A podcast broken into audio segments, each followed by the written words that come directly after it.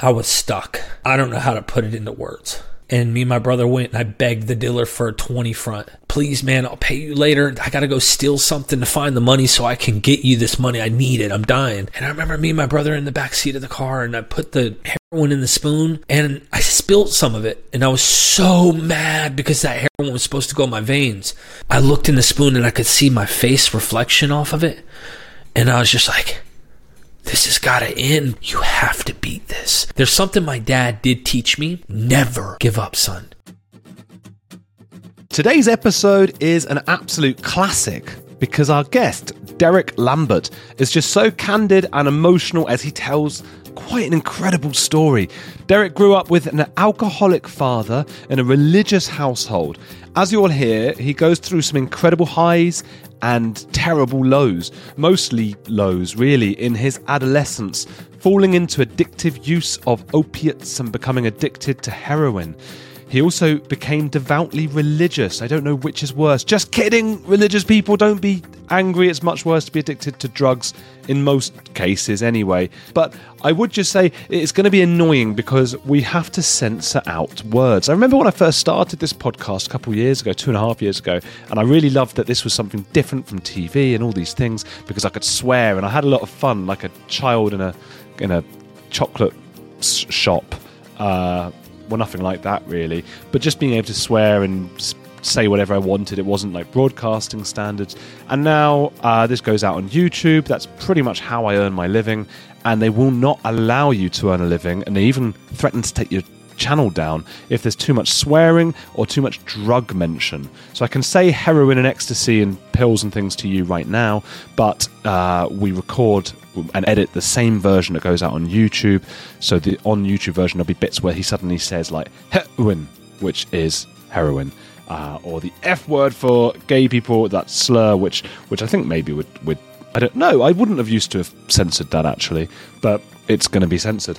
Um, anyway, here is Derek Lambert, clean and sober today, uh, and he's a father.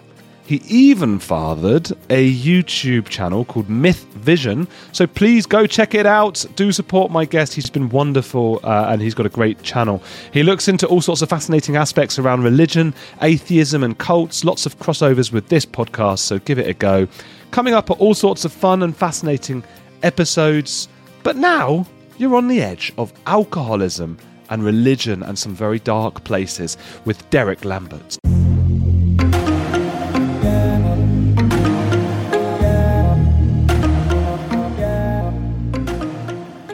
Tell me a little bit about your childhood and your background. I was born into a military household. My father was a ranger and he went into the special forces. Uh, so he was a Green Beret, a Halo Master, close quarter combat instructor. The guy's like a. He's like a GI Joe kind of like, oh, this is the guy you'd see on a movie uh, kind of person. In fact, he's larger than life in person, so he has that kind of mentality.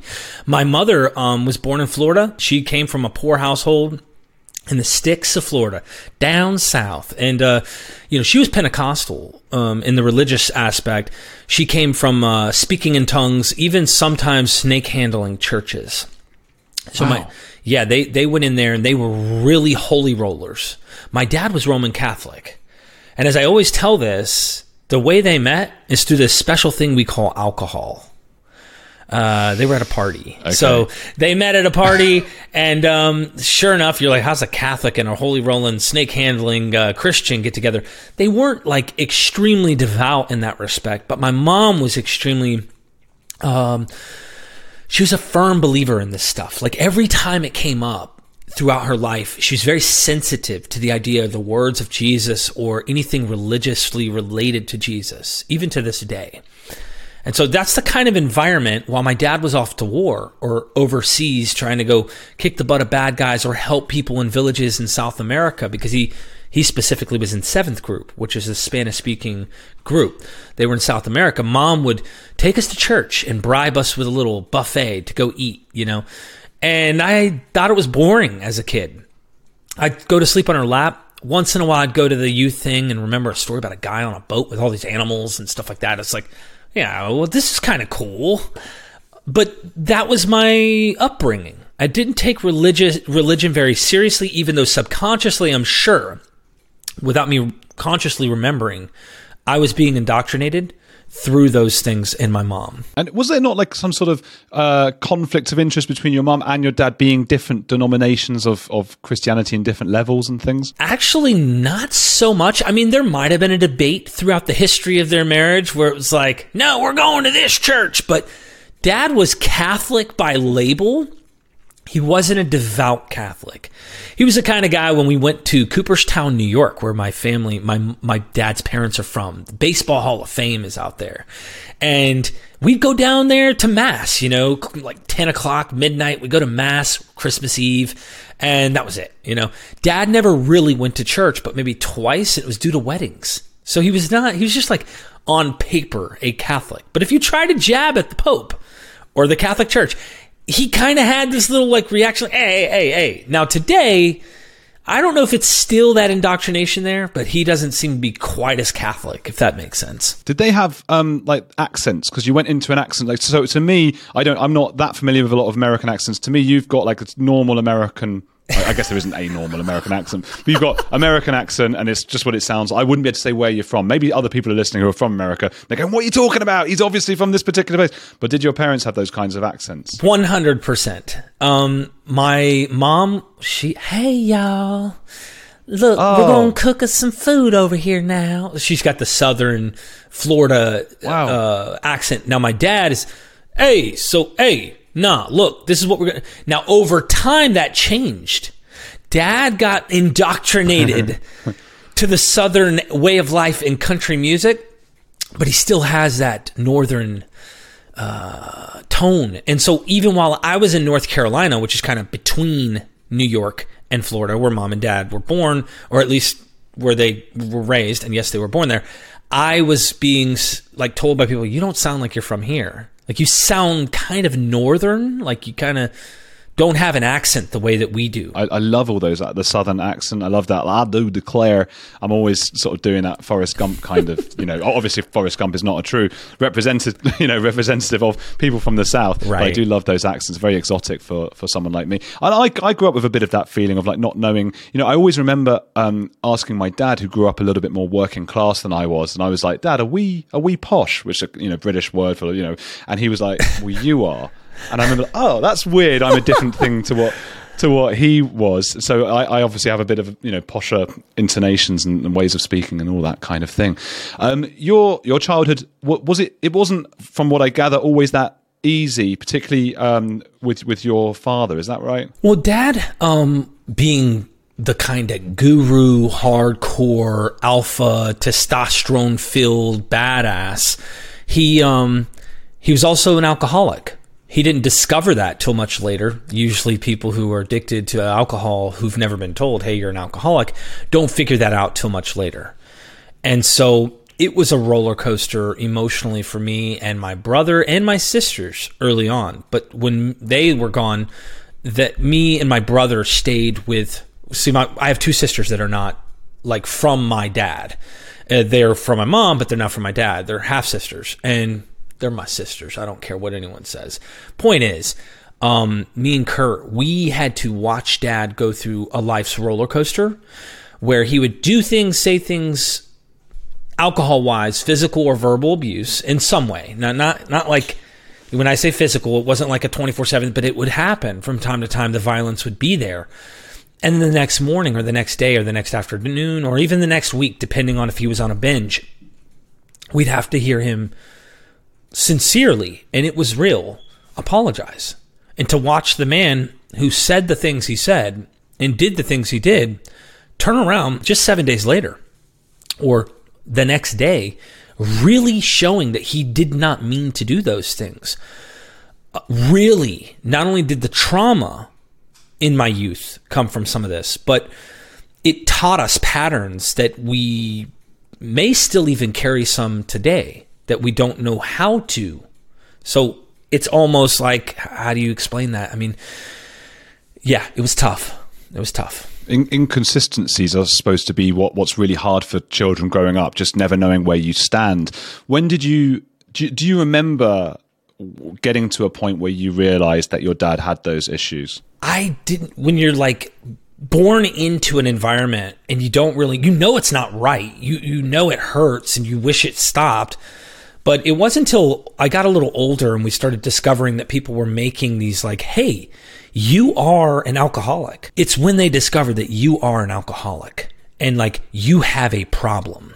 You need to stop drinking. And when mom would say this and others would try to, you know, get him to do it and he didn't do it, we started going, why? Why choose the alcohol over us?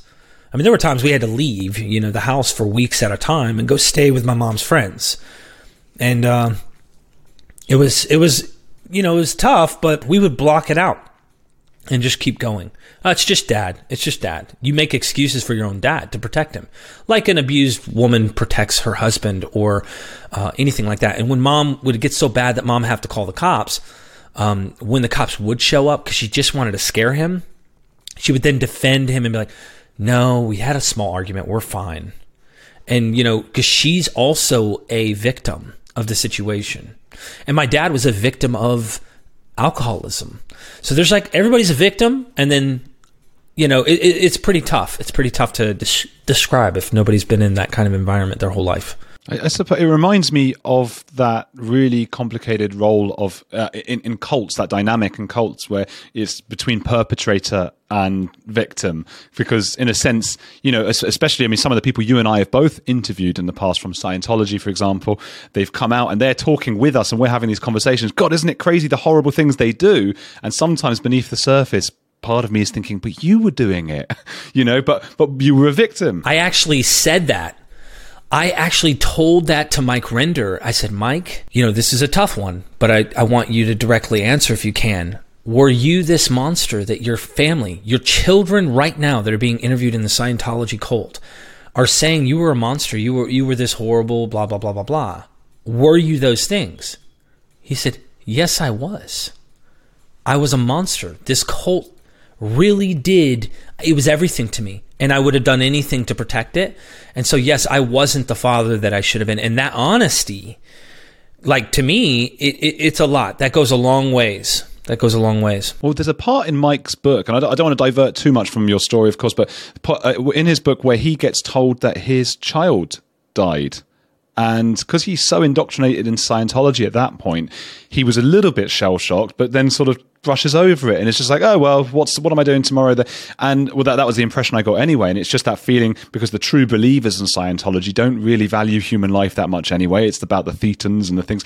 But anyway that's the if you if we take that victim and perpetrator mentality or that dynamic too far you can't blame anyone for anything. You know anybody who's uh, on trial now for murder or whatever it might be you go well they had a difficult upbringing. I suppose where where do you stand now when you see when you look back at your father? Well, he owns up to it.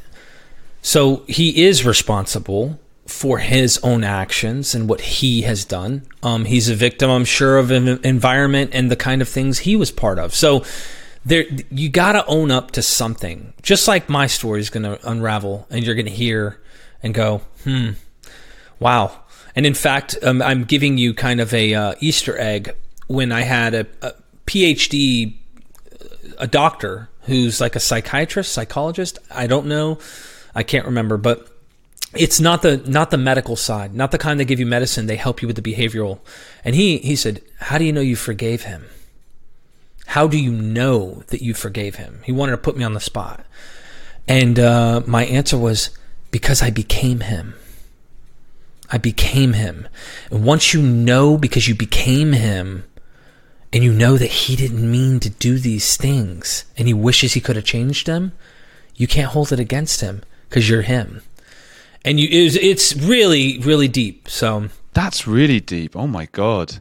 Because even that makes me think about there are sometimes when my brain goes the other way there are things I've told my brother this, you know, when I was a kid, all brothers sort of hate each other. And there were things I sort of really didn't like about him. And, and I was like, I would be like, oh, whenever he did certain things. And it took years for me to realize the reason I hated th- those particular things he did was because they reminded me of me. And they were like, it was me in him. So in that sense, it was like, because I was him, that was what I hated. and then maybe I hated myself. God, we're having like a, like almost like a, a, a, a dope. What would you call it? A weed discussion? Yeah, or like, whatever dude, I what in the world, bro? Is my blue the same as your blue? Oh, we all see different. No, but okay. But going back to okay, it's a serious, serious topic here. I mean, look, what, how, how you talk about call, there was calling the police. How bad did things get? Did they get? Was it physically violent? Sometimes. Um, my dad wanted to, he got very aggressive when he got drunk.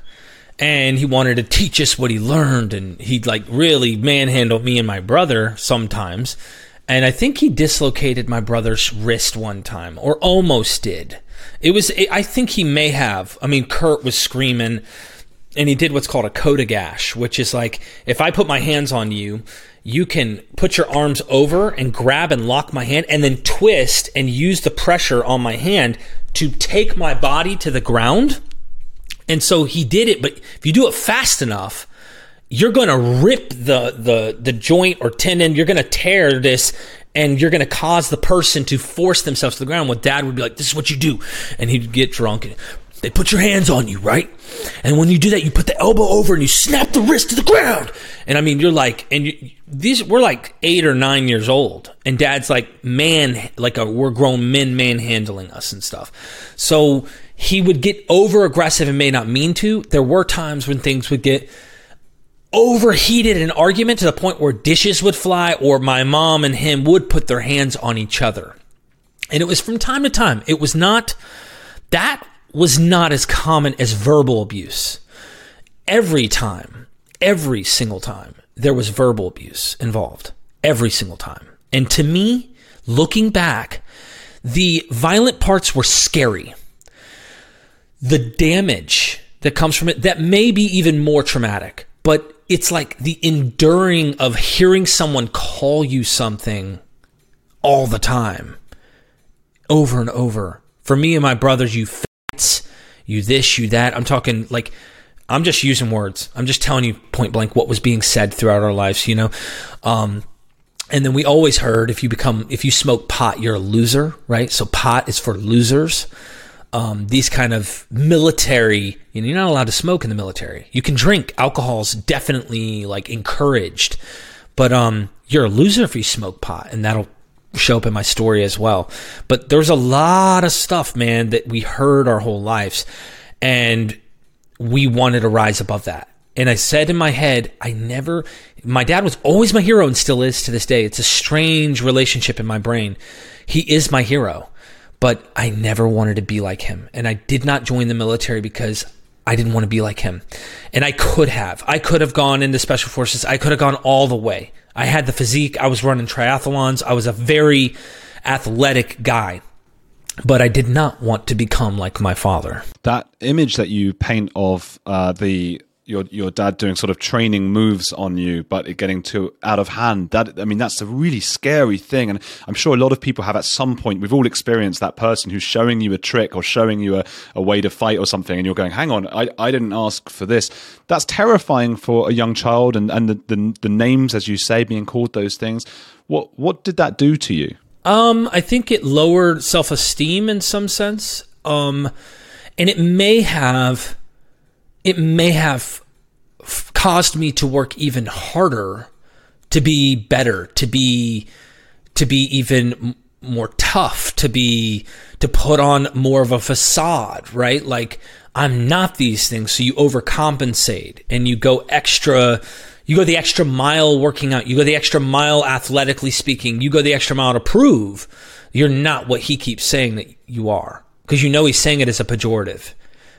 That may be what it did. And that is that part of how one becomes their father. I imagine it plays as part of the Legos in building the tower of becoming like the person you don't want to become. Hey, it's Andrew. If you're enjoying Heretics, there's another podcast I want to recommend to you, especially if climate change, global conflicts, and an upcoming election are making you feel like we're on the brink of disaster. What Could Go Right is hosted by Progress Network founder Zachary Karabell and executive director Emma Varvaloucas. On What Could Go Right, the hosts sit down with expert guests to discuss the world's most pressing issues without resorting to pessimism or despair that we hear so often. Instead, they look back at how far society has come and look forward at what it will take to achieve an even brighter future. Is progress on the way? They may not have all the answers, but on what could go right, they're asking the key questions. Tune in to hear interviews with upcoming guests like writer Coleman Hughes, CNN host Fareed Zakaria, and economist Alison Schrager. If you're looking for a weekly dose of optimistic ideas from smart people, join them every Wednesday on What Could Go Right, available wherever you get your podcasts. What is the, the, the next part of your, your story? You alluded to things going a bit awry.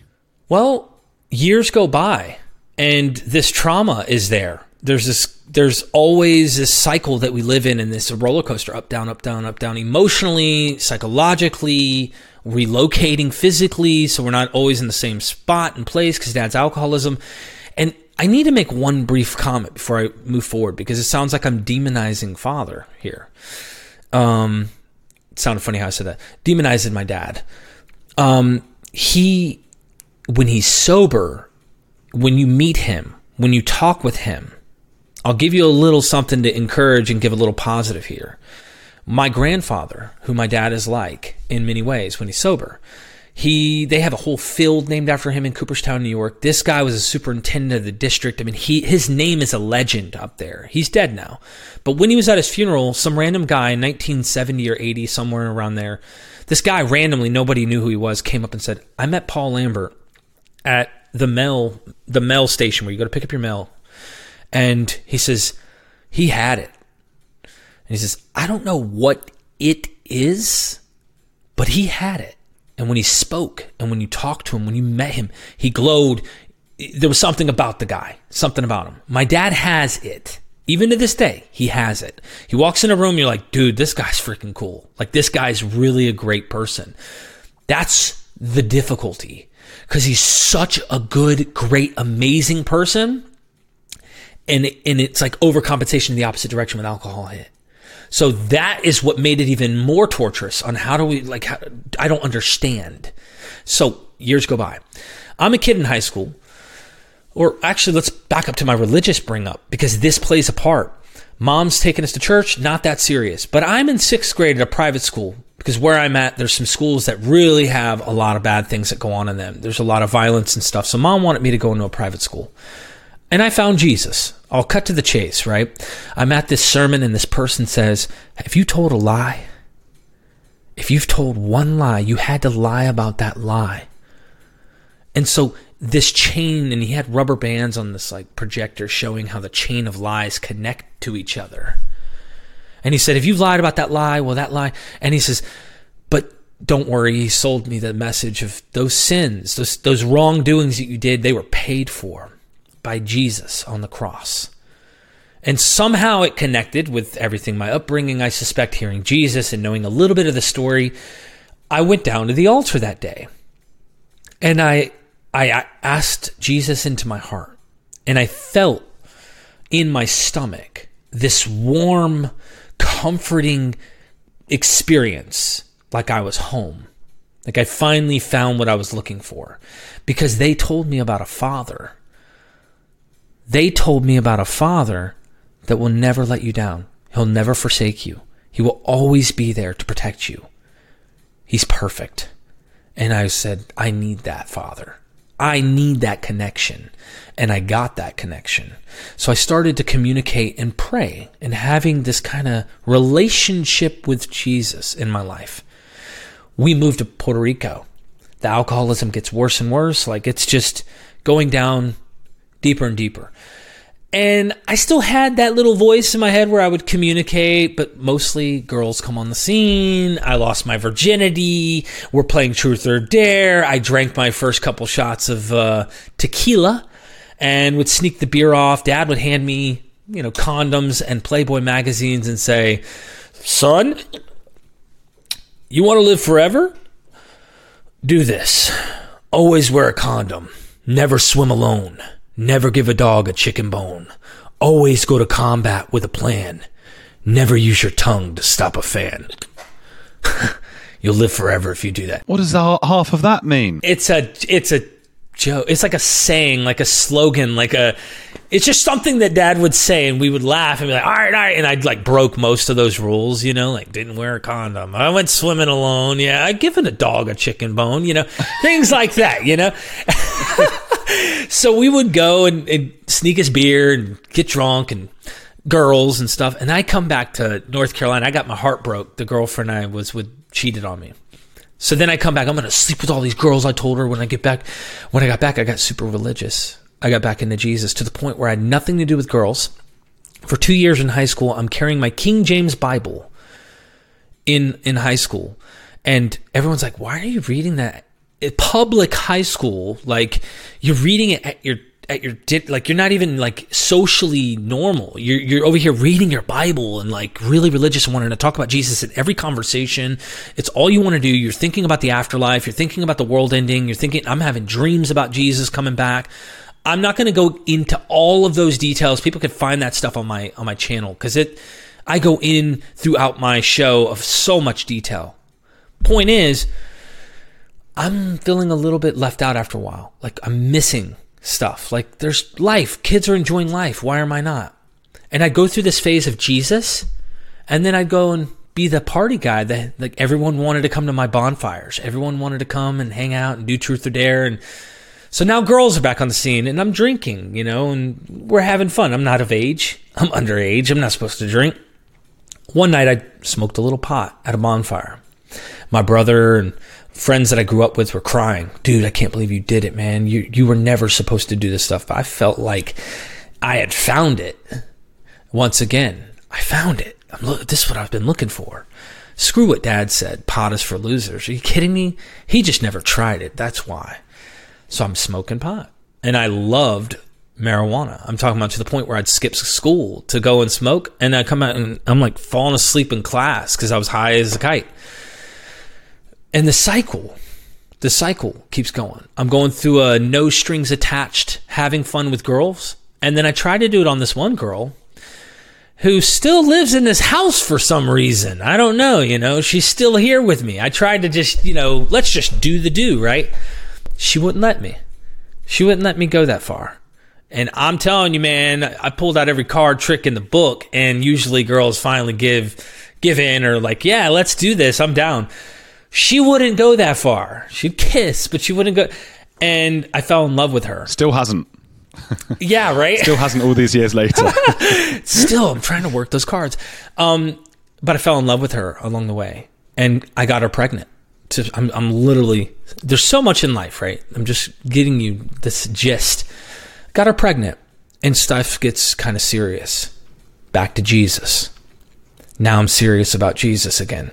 I gotta step it up. I'm failing in high school in the latter uh, the latter uh, part of my 12th grade. I go to the principal. I drop out because I screwed up so bad. I would have had the worst grades that would have been stuck on my record.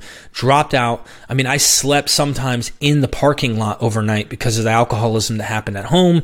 And one time they'd take me into the counselor's office at school. When I told them this, and it, it almost it got kind of scary. Like I thought they were maybe going to try and go after my dad or something like that. Because here I am sleeping in the in the parking lot at the public high school in a car. Um, but I went back. I'm all about Jesus and my King James only Bible.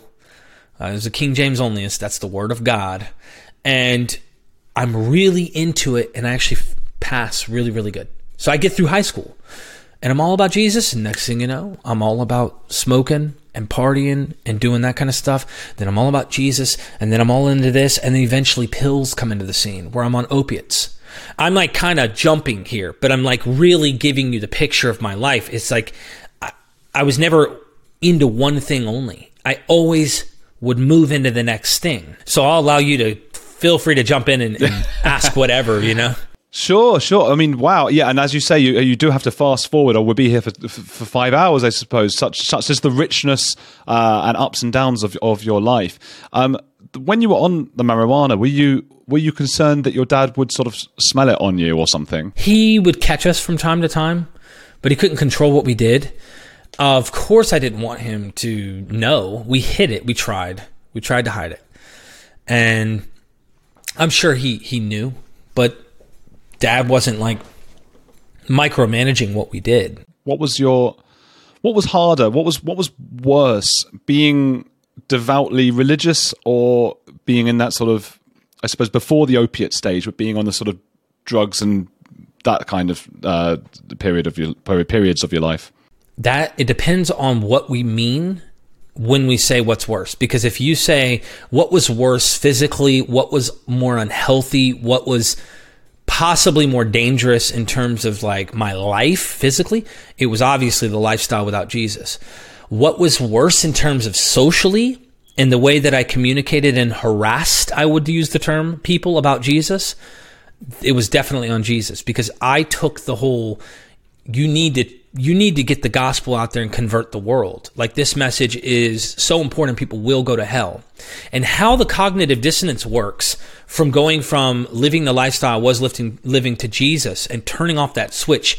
I've even had that doctor friend that I told you about who's trying to ask me these questions. He goes, I don't understand how you went, I'm living this life here and then I could go and be all Jesus and like how you did that. I don't know how your brain was switching it on and off, but I was all in on Jesus. He's not watched like The Sopranos then, or The Godfather, or one of those, right? Because they do that. They go from one to the other. They and and they they need both of those extremes, don't they? Was that part of it? Was it clearing your conscious uh, conscience after the, all the the bad behavior, then going to the piousness? It was hard to pin down because I felt like yeah, there was sometimes I was doing wrong, but I would even still in my drug phase, sometimes the conversation would come up and I would talk about it like, I need to get back.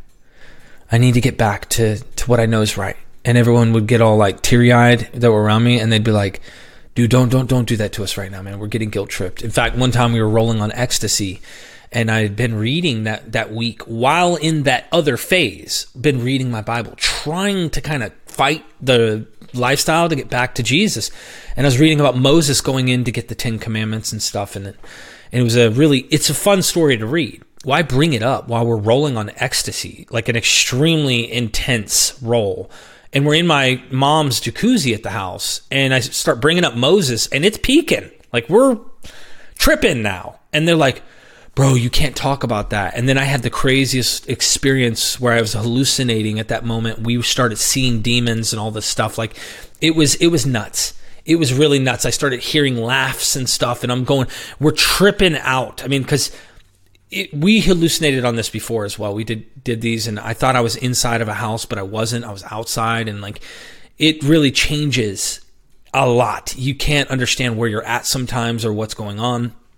But um, I've had a fair share of experiences. I suppose.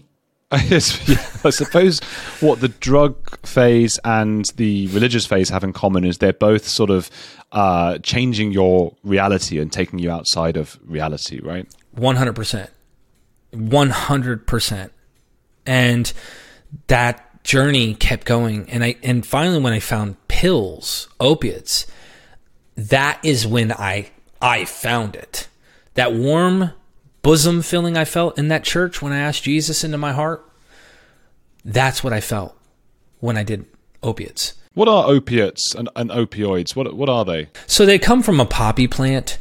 And so they're a natural resource. They're totally natural, usually used for pain relief because we have opiate receptors in our brains. I mean, just like our bodies, most people don't know, produce THC the same chemical that we find within marijuana, our bodies produce. It just doesn't produce it at extreme amounts. Like that's why people ingest or uh, does our bodies produce vitamin C or vitamin D? Yes, but people drink milk or drink orange juice to enhance and it's all natural resources, but you can really hijack those um, natural parts of our bodies by ingesting things that uh, oftentimes can help us to block out pain or help us to get over sicknesses. I, I took vitamin C this morning and a multivitamin, but I I started to pop these pills and it helped me escape. I had no pain. It all started really though when I had a um, a painkiller from my mother-in-law, my wife's mom, and at the time I think we were just boyfriend and girlfriend, but she was pregnant with my first son and I had a headache, and she was addicted to them. And she's like, "Here, I've got a Percocet you could take because it has Tylenol on it." I had the worst headache. I took it, and I was on cloud nine. I was like, "This is it. This is what I've been waiting for. Holy smokes, where did you get this? Um, can you help me out? I need another one. My head hurts, you know? Um, so you want more of it. And I'm an addictive personality because my dad was an addictive personality. My mom's even addictive personality. They're very go, go, go, almost OCD, I would say, but definitely um, addictive. Years.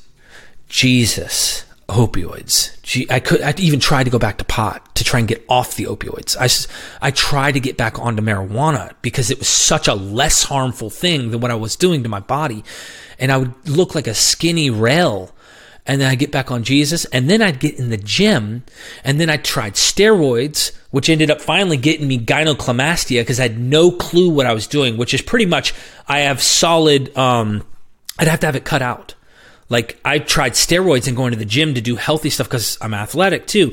And so gynecomastia is like a hard tissue that develops behind the, the nipple and it makes you look like you have breast in a way, like minor development of breast. Okay. Usually people That must have been scary. It's not that it's scary, it's kind of like um if you look in the mirror and you used to have a six pack and then you start having a pudge and you're like, I don't want I don't want to wear my shirt na- off. You know, now I'm like, uh, people are going to look at him and go, look, he has boobs. I would have, yeah, I would have assumed, I'd assume it was like a tumor or something. You know, I'd be worried about something like that. But so, so what does it feel like to be on these opiates or op- opioids? You, you just because because I grew up around people. You know, people did ecstasy and and all these things, but but I never heard of anyone on the opi- opioids. Is this like are they just painkillers, but you're taking lots of them? Yes. The the best way I ever remember it being described was when I was like, getting off of heroin. We're skipping ahead here because heroin and fentanyl was where I ended up. It was started with Vicodins and Percocets, and years later, a decade later, here I am injecting, shooting up in my veins, and I've always been terrified of needles and blood. Like even when I went to go do testosterone and have it injected, I had to have others do it and I'd hold my breath, get it over with, get it over with to try it. I mean, like I was scared of needles, but it got so bad and my addiction was so bad that it was like I'm sticking needles in my own arm now to put the stuff in.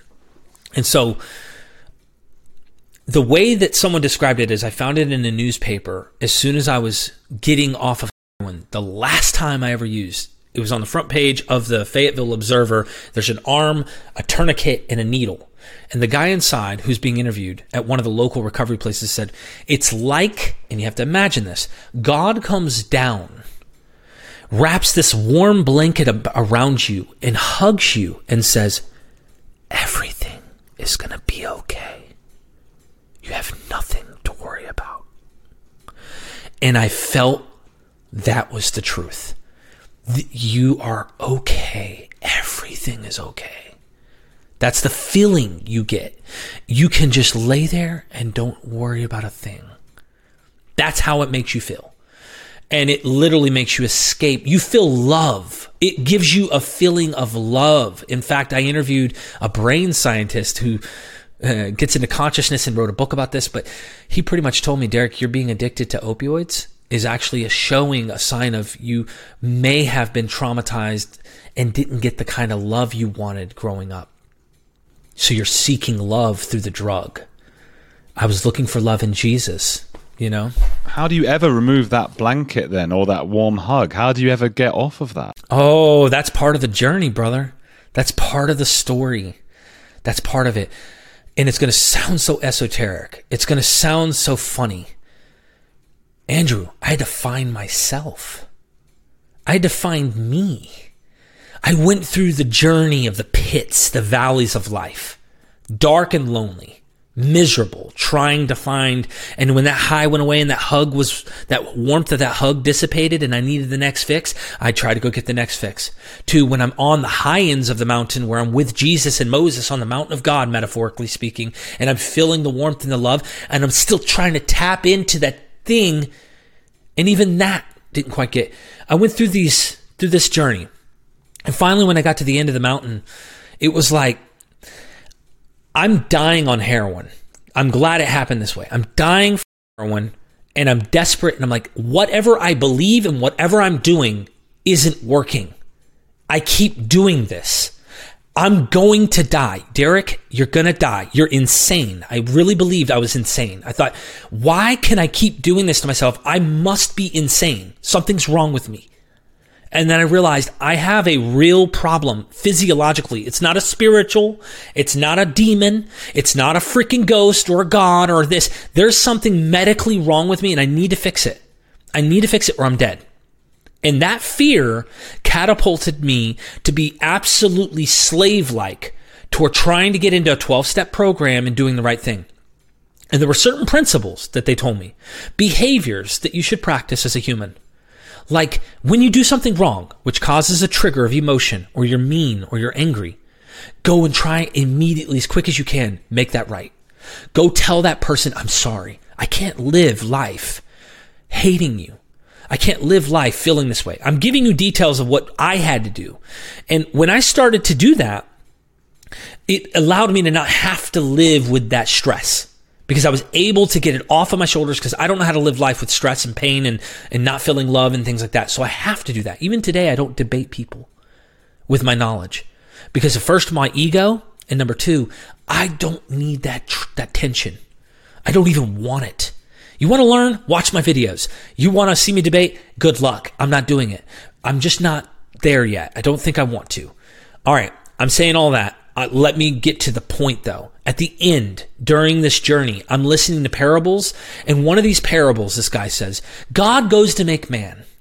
My understanding of God has gotten bigger. I got excommunicated from the Presbyterian Church because while I was on the Jesus phase, I was learning things theologically that caused me to be a black sheep.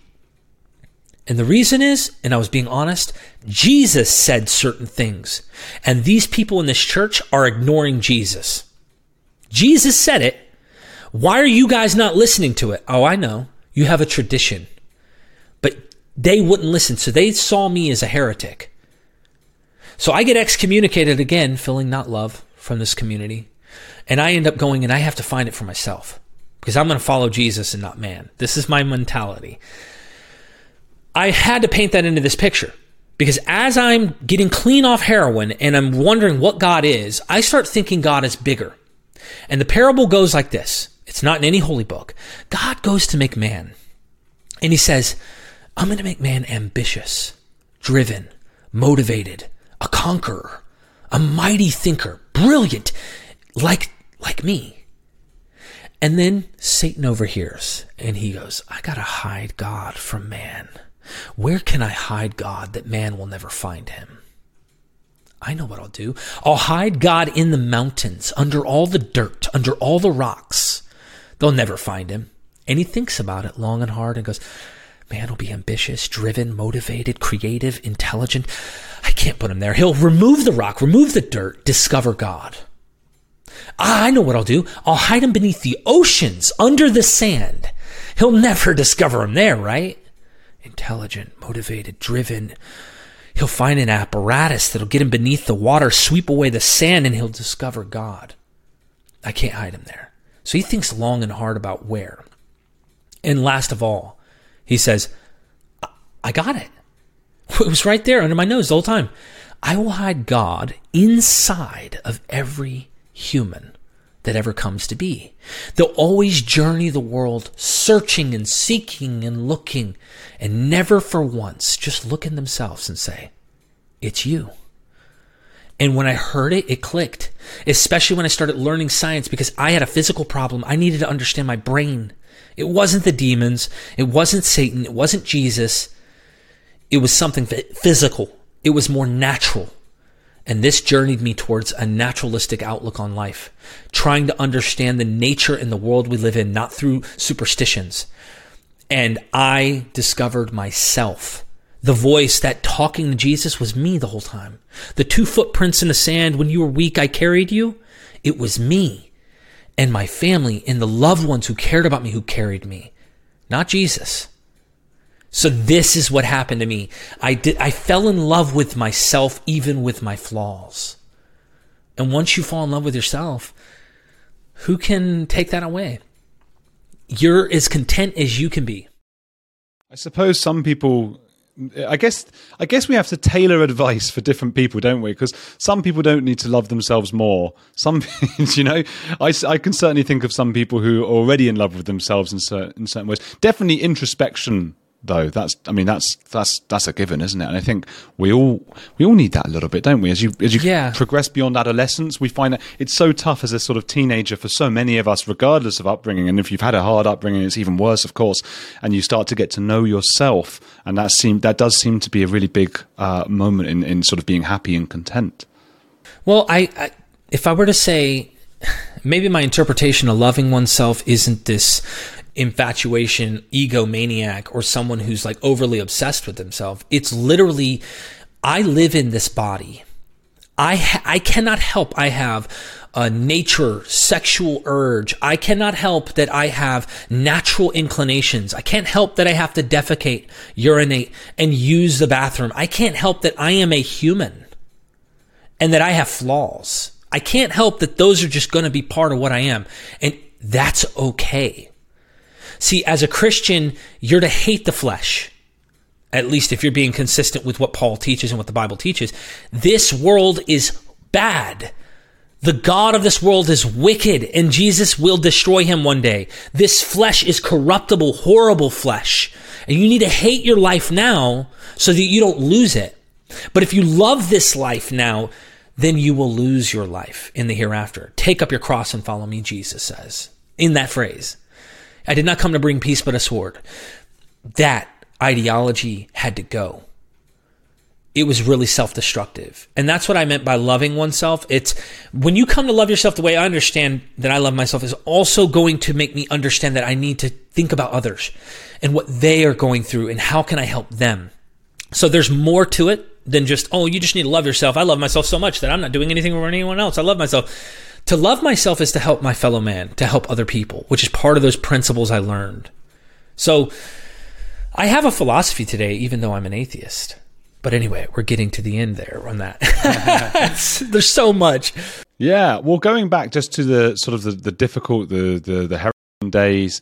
When you think back to those days now, what kind of effect was it having on your loved ones, and and how how did that feel at the time as well? I hid it from my wife that I was doing heroin.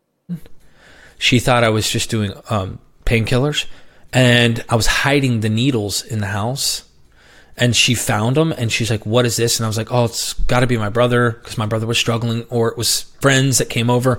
And then finally, she saw track marks on my arms, my veins. So for those who don't know, track marks are the needle marks that go on your veins.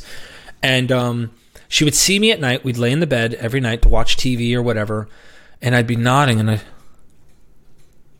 and she'd be like, couldn't hear me breathe for a while, and she'd tap me, and and she and she'd cry to bed every night, literally cry, thinking I lost my husband and he's gonna die.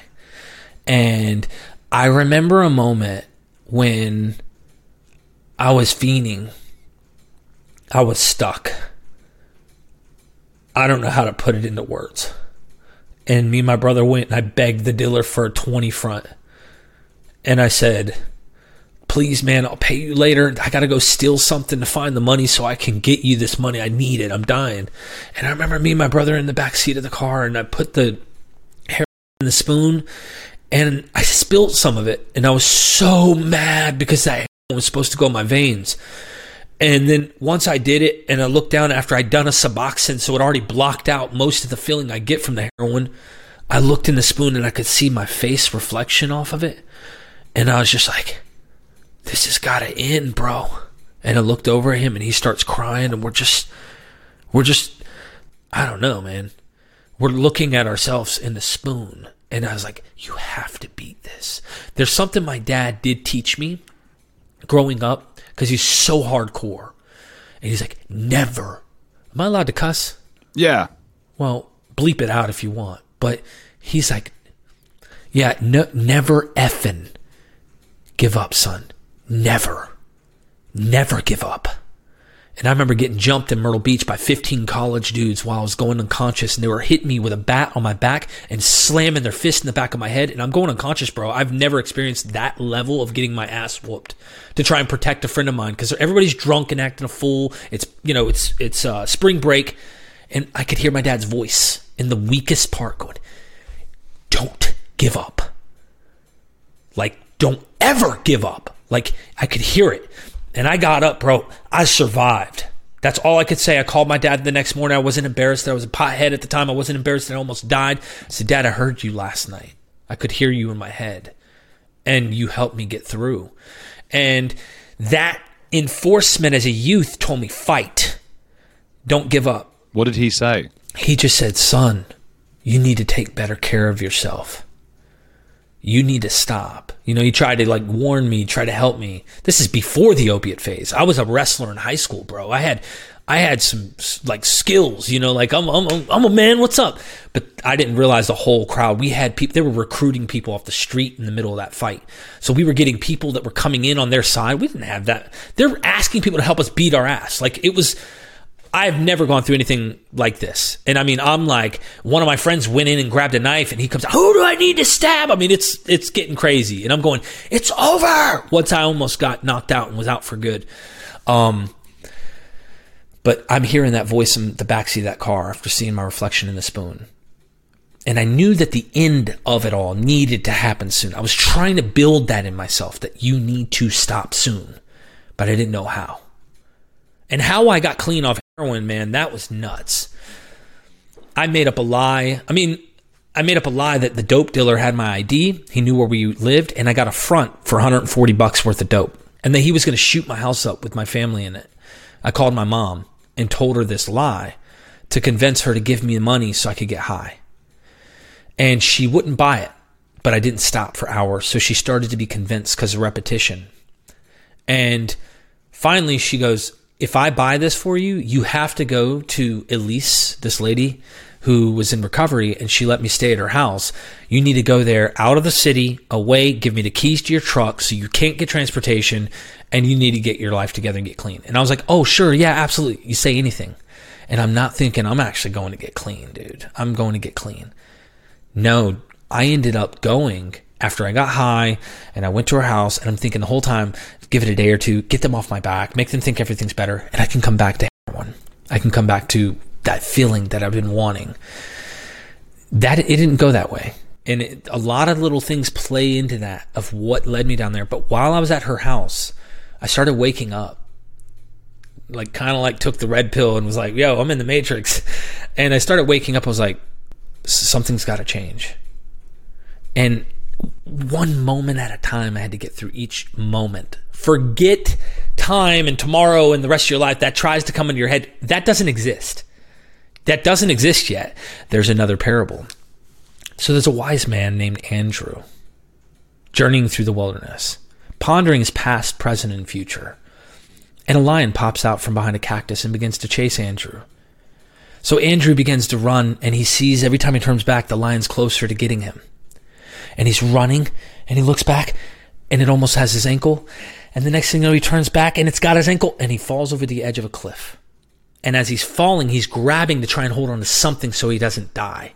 And he grabs this root hanging out of the side of the cliff and he looks up and there's that lion hanging over the edge ready to devour Andrew. So as he's sitting there, he looks down and there's another lion at the bottom looking up ready to devour him. And while he's there, he feels sharp pain in his hands. He notices that there are thorns on this root, jabbing his flesh, and blood's dripping down his arms. And on the tip of this root, there's a blackberry. For some reason, Andrew decides and eats the blackberry. And it's the best blackberry that Andrew ever ate. The end. People go, what the heck is the point of that one? Well, he's pondering his past, present, and future. And the lion that chased him was his past. And the lion at the bottom is his future. And if you think about the lion up at the top of the bottom, you're going to die. And even though the moment right now hurts and it sucks, there's always a blackberry. Look for the blackberry in the moment and eat that blackberry. Find it. It's there. Don't dwell on the lions. And I used your name, of course, to give you, you know, make you make you feel special. You should work for BlackBerry, man. I th- I suppose what the problem I'm very I find it very hard to stay in the moment, and of course I think I think it is brilliant. It's very Buddhist sort of thing as well, isn't it? Be in the moment. It's why people meditate and un- uh, enjoy the moment. I guess all I'm thinking there is like, are there places? Maybe there are, but where there are lions and cacti, where a lion can come out from a cactus. Is that are they? Is that right? I don't know. I made I made it up. Okay. Actually, I heard this from someone. Yeah. See, there's my problem. See, see, everyone else is busy either dying from the lions or eating blackberries, but I'm sitting there going, "Yeah, but this this, this seems incongruous." Yeah. There's cacti. Didn't it start with the woods? Was I not walking? I was imagining myself walking in the woods, and now there's cacti, and now there's a lion. Meanwhile, I've just been eaten. So I need to stop thinking about what might be incongruous and eat the blackberry, and that will extend my life a few seconds. but then you still have to deal with the. I do love the parables, though. I just, I just wonder what I would do next after eating the blackberry. You're you're screwed. I mean, it's a parable. It, it. ends like that on purpose. So it's it's one of those like, I, Yeah. what, what happens as humans? We want to know what happens. Uh, but there's a lesson. It's more just a lesson, of course. Jump down and try and land feet first on the lion's head, and that's your only chance. And if you miss, you're, done for. Um, you became an atheist soon after. What? How did that happen? So what? There's this transition that took place for me. It's almost like mourning a death of a friend. But then the reason why it wasn't so traumatic at the end of the day is the friend was really me the whole time. You start to realize like you're talking to yourself. All those times I prayed, all those times that I was speaking to God. Even Christians can't understand how could you have been in a relationship with Jesus because they believe it's real. How could you have been in a relationship with Jesus, been doing that, had this real relationship you think, and then walk away from your friend like that? I never walked away. I found out what it really was. That's the complexity of this situation is finding out that it was actually me, not Jesus. It was my family. It was my friends. It was me. It was the environment. It was the people around me. It's like that person who's in there who gets their cancer cut out in the hospital bed and they go, thank God. How about thank modern science? Thank this doctor. Thank your child or whoever the loved one is for surviving it. Like, thank them because we know we have, like you talk about, how's this lion get behind the cactus? You're thinking logically, right? I'm using an analogy here, but the point is they're kind of like wishing on the universe or thanking the universe at this point. But really, I found that it was us the whole time. God is not, we're not made in God's image, as I once believed. We have made the gods in our images and the reflection of nature. So all they are is anthropomorphized nature. That's all the gods are as you start to investigate. Can I take this a step further and see how you feel about it? It when you hear or when you were hearing your father saying, "Don't give up," that that was you as well. That was me and the the I guess you'd say the lessons he taught in my own voice in my head, taking what he said to the bank. It was me. Yes, it wasn't really my father. No, exactly. But I mean, the strength came from within, is what I mean. I, I don't mean literally it wasn't your father. Of course, literally it wasn't. But I mean, really, that obviously it came from what you learned growing up and all that. But it was you that did that. Exactly.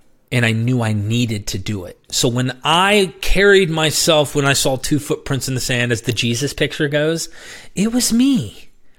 It was the strength that I needed to find in myself and the people around me, which is another thing I always repeat. Because remember, fall in love with yourself. We evolved as a social creature. We're not meant to be lone wolves. I'm not going to say there aren't some people out there that are like, they just internalize and they go and they want to be in their own little cave. I'm saying we evolved as social creatures. We need each other. We need the relationships. We need to build that community. But it was me. And discovering that more and more made me realize, oh, wow. Now I understand. I know why I believed, and I can understand and empathize both with the believer and the drug addict. See, I also felt persecution myself in a weird way as a as a as a drug addict. I had a lot of comments on my YouTube channel early on that talked about you should just go and overdose. You're scum to society. You're not worth having around. Look at all that you guys do. You drug addicts destroy our our economic situation. Like I had people that wished that I died.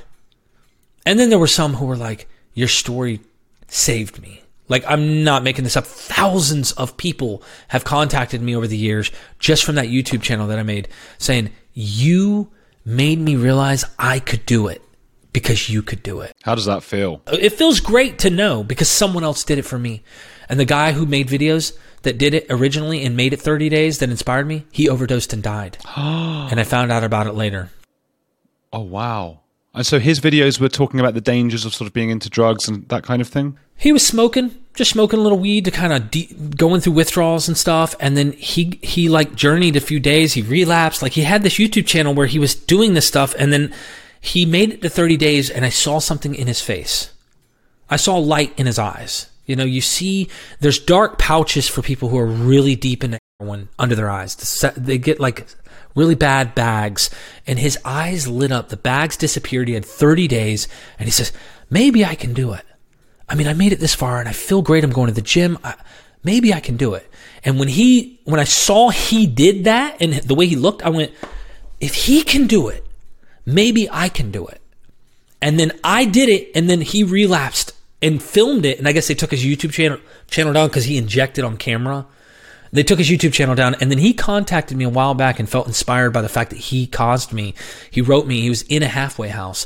He overdosed and died, and I found his his the paperwork to his funeral online one day, and I just went, the man who ultimately inspired me when I was up all night because I could not sleep from opiate withdrawal died from opiates. I'm sorry to hear that. How, how did that must have just taken your, you know, just that must have knocked you sideways. It really hurt because I never got the chance to to interview him and talk to him and tell him how much. I mean, he heard videos where I said how much, but I didn't get to thank him like I wanted to thank him for just the thing he already did. It's not like he did anything extra. He already did this video.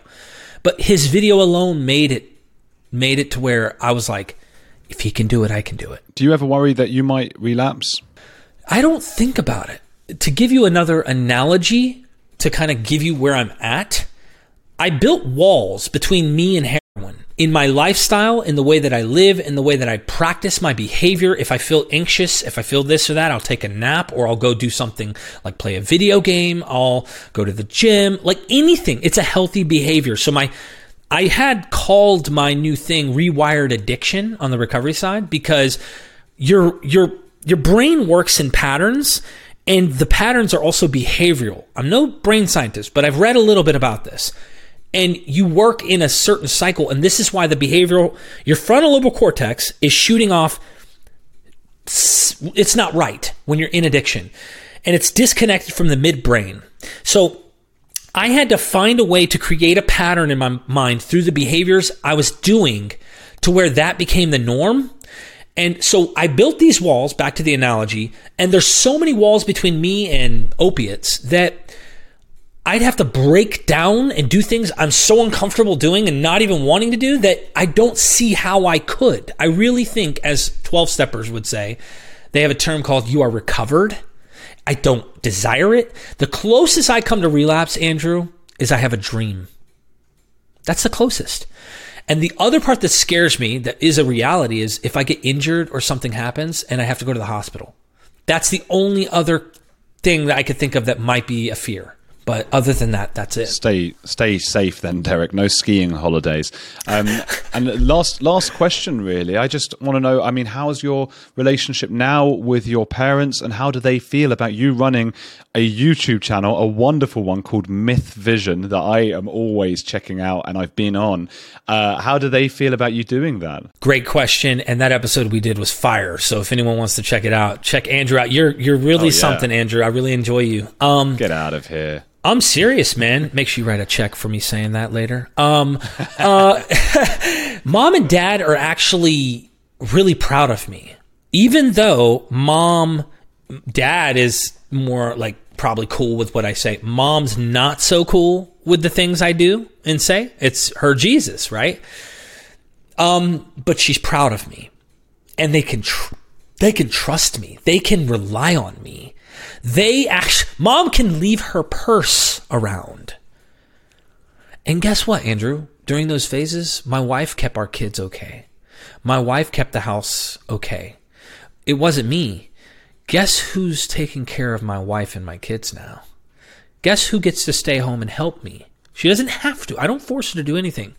But guess who gets to do that now? My wife. I have become a man, as we would call it. I have become the head of the house in a sense. Like like but it's I don't rule with an iron fist. I'm like I am so I feel good. I'm doing what I was meant to do. I was do, I'm doing what I'm supposed to do. And let me tell you, my dad's prouder than hell of me. And if my grandpa was alive, because he was a historian, the guy they made the fields after, he would probably be in tears finding out some of the historians that I've interviewed on my channel and going, son, do you know who you just spoke with? I've admired him since 1970 something or whatever, you know?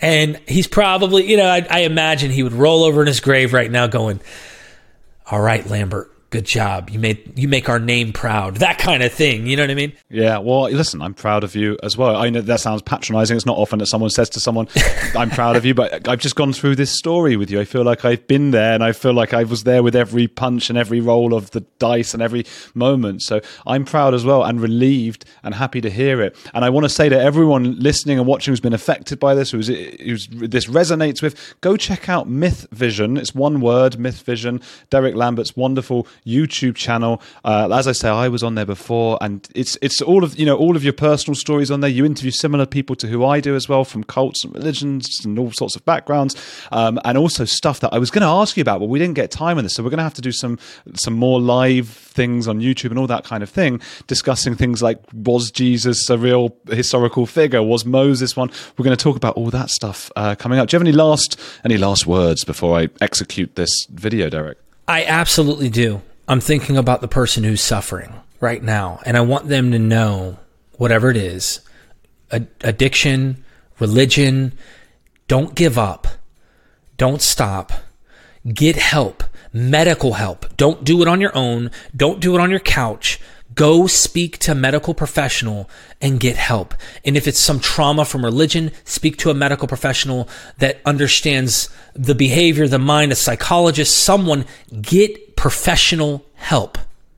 Don't go trusting gurus online. Don't go doing any of that. Real help. Do it. Don't give up.